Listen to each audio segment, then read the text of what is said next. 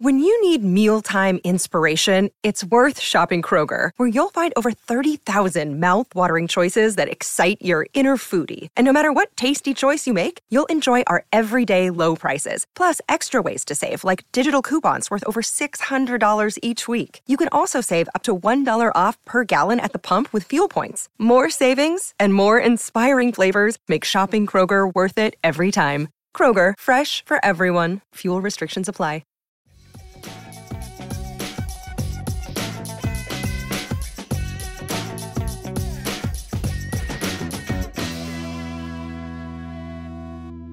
Hello everyone and welcome to Iceberg to Go, your daily dose of Pittsburgh Penguins news and analysis.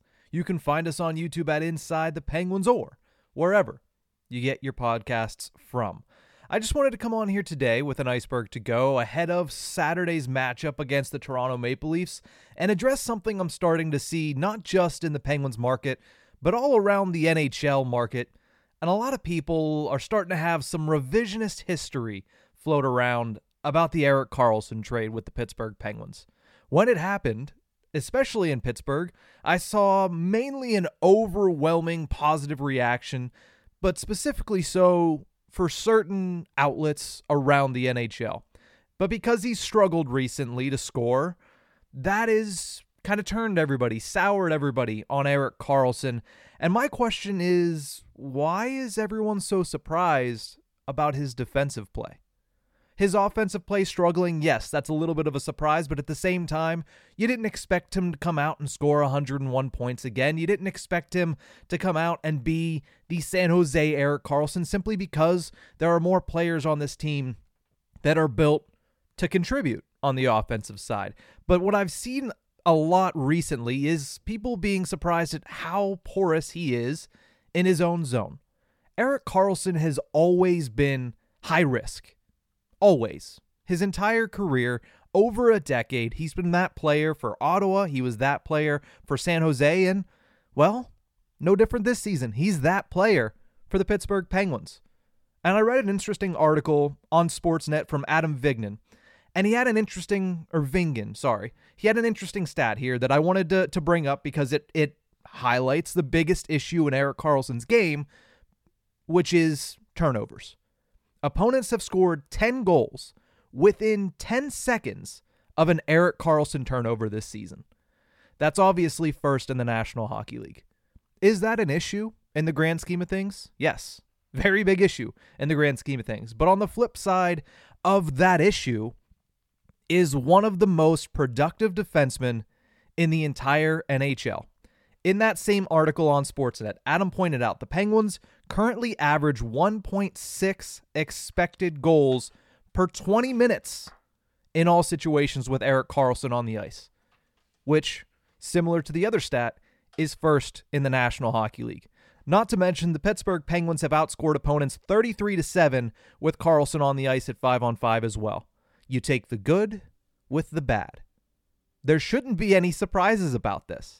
And yet, a lot of this discussion has circled around his recent scoring struggles because at the end of the day, if you're going to have the bad, you need the good as well. Erik Karlsson has 4 points in his last 12 games. He had previously scored 17 in the first 16 games of the season. So yes, he's on a cold streak, as is the majority of the Pittsburgh Penguins. But I'll say this, his underlying numbers have hardly budged.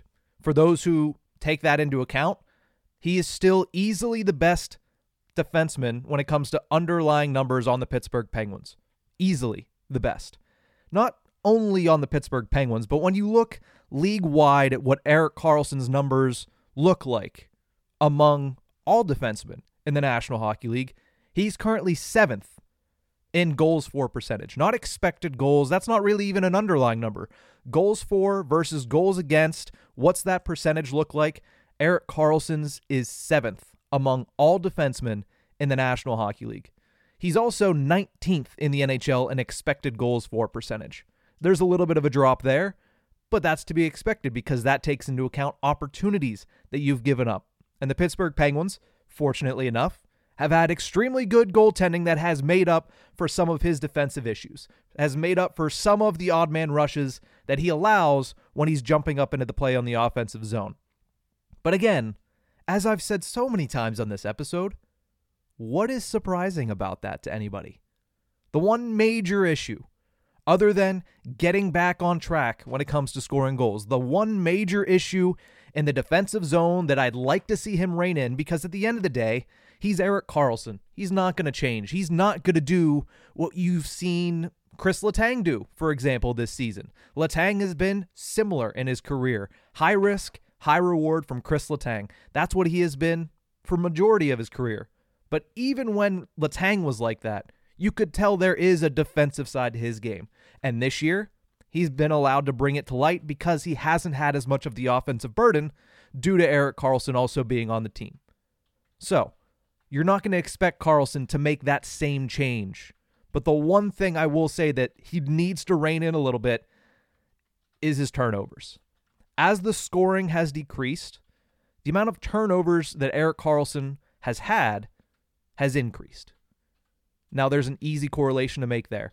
He's obviously getting a little bit more high risk than normal because the puck just isn't going in the back of the net. Same splits, first 16 games of the season. With Erik Karlsson on the ice, the Penguins had 23 goals for, or 1.43 goals per game. They had 12 goals allowed with Erik Karlsson on the ice at 5-on-5, which is 0.7 goals allowed per games played. And in those 16 games, Erik Karlsson had 9 giveaways, or at least half a giveaway per game, essentially. In his last 12, instead of 23 goals, it's gone down to 9 goals. 1.43 goals per game, down to 0.75 goals per game. And when it comes to goals allowed, though, that's also gone down. 5 goals allowed in the last 12 games with Erik Karlsson on the ice, going down from 0.7 to 0.4. So again, nothing has changed, and in fact, he's giving up less goals at 5-on-5 over the last 12 games than he was in the first 16 when he was scoring in every single game. The only thing that's changed, the biggest thing that's changed, I should say, not the only thing, is he has 8 giveaways in the last 12. He's gone from a giveaway every other game to now a giveaway in 2 out of every 3 games. That needs to be reined in. And that's a simple thing to rein in. That's not his nature. That's not high risk, high reward. That's something about Mike Sullivan sitting down Erik Karlsson and settling him down because Karlsson is struggling in the offensive zone, so he's trying to force the issue more. How many times have we said it with Chris Letang throughout his entire career? When things aren't going well on the score sheet, Letang forces more turnovers because he's trying to make up for the fact that he isn't scoring. Same thing with Karlsson. The offense is going to come. He's not going to continue to struggle the way that he has. And you even look at the last game, it's a perfect example. Erik Karlsson defensively was a mess against the Montreal Canadiens. Worse than I think we've seen him in black and gold. But he still picked up 2 points. You take the good with the bad. That's always been the deal when you have Erik Karlsson on your team. And yes, it's frustrating. It can be. Especially you look at a turnover like the one he had in the first period of the game against Montreal. It goes right to David Savard, and David Savard scores his first goal of the season, making him look like Erik Karlsson. It was directly off a turnover from EK65.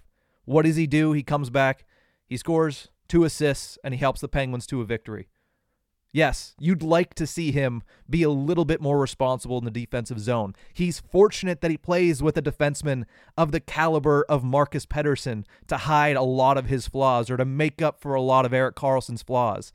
You would like him to play more efficiently and less high risk when it comes to his own zone. But at the end of the day, you're not going to get the Erik Karlsson that is, when he's at his best, one of the most elite goal-scoring and point-scoring defenseman in National Hockey League history. It's unfortunate. I'd like to say that he could go out there and be Chris Letang in the defensive zone this season and still be Erik Karlsson in the offensive zone, but I'm not sure that you can ask that of him. I'm not sure you can ask that of anybody at the NHL level. It'd be nice to have him be a great defenseman, a great defensive defenseman, but at the end of the day, it's just not in his DNA to sit there and be a stay-at-home defensive defenseman and be defensively responsible first, offensively efficient second. It's just not in his nature. What I will say is this. Whenever we came into this season with Karlsson on the Penguins, I had very, very low expectations for him defensively. He surpassed them. The bar was low, but he surpassed them early in the season. What I think you're seeing now is, with the points not going the way that he wants them to, with the puck not going in the back of the net the way that he wants it to, you're seeing him get frustrated, and in turn, you're seeing that defensive play start to deteriorate a little bit. Not that he was great at the beginning of the season, but he was much better than what he's shown over the last couple of games. You just need him to settle down. You need that point total to start regressing positively back to the mean, and you'll get Erik Karlsson that the Pittsburgh Penguins got in the early portion of the season, where he went, 6-7 games with points in a row, and then 5 of them were multi-point games.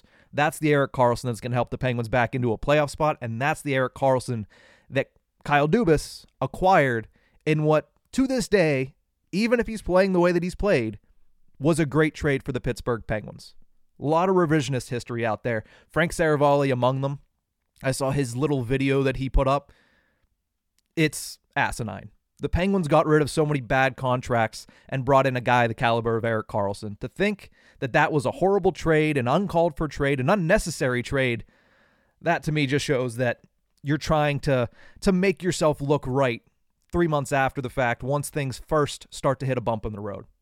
That's my opinion on that, and that's my opinion on Erik Karlsson. Let me know what you think of Erik Karlsson so far as a member of the Pittsburgh Penguins. There's highs, there's lows, there's both of them, but I still think the only reason you're starting to see a lot more people creep up and get a little more vocal about the Pittsburgh Penguins acquiring Erik Karlsson is because of his recent scoring struggles, and because, in turn, it's caused him to be a little bit less efficient in the defensive zone, which is something none of us should be surprised about. But at the end of the day, we'll sit there, we'll wait and see how things turn around. The Penguins currently winning 2 straight games. They might be getting Ricard Raquel back tomorrow for their night or Hockey Night in Canada matchup with the Toronto Maple Leafs. It is a interesting time for the Pittsburgh Penguins. It's going to be an interesting end of December. A lot of big matchups coming up, and they're going to need Erik Karlsson to be at his best for them in order to have a winning record through them. But that's going to do it for this episode of Iceberg to Go. Thank you so much for tuning in, and remember, you can find us on YouTube at Inside the Penguins or anywhere you get your podcasts from.